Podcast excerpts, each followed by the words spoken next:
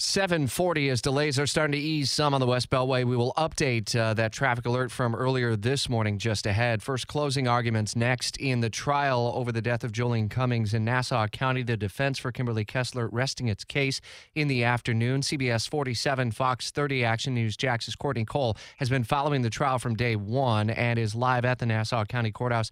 And Courtney, it looks like they called just one witness for the defense?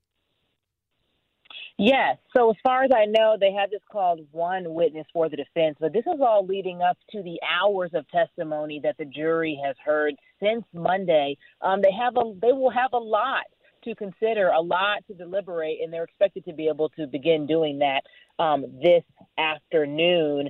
But there's just basically prosecution has put forth all the different scenes that they've investigated, which includes the Tangles Hair Salon, where Kessler and Cummings worked together, as well as the storage unit that Kessler had.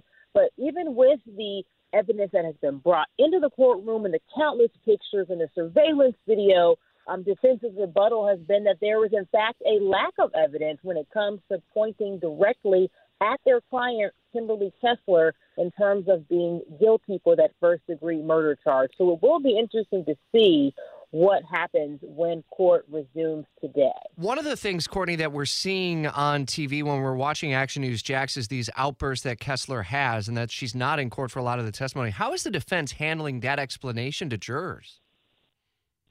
Yes, so when we're in the courtroom, they have not actually explicitly talked to the jury about that.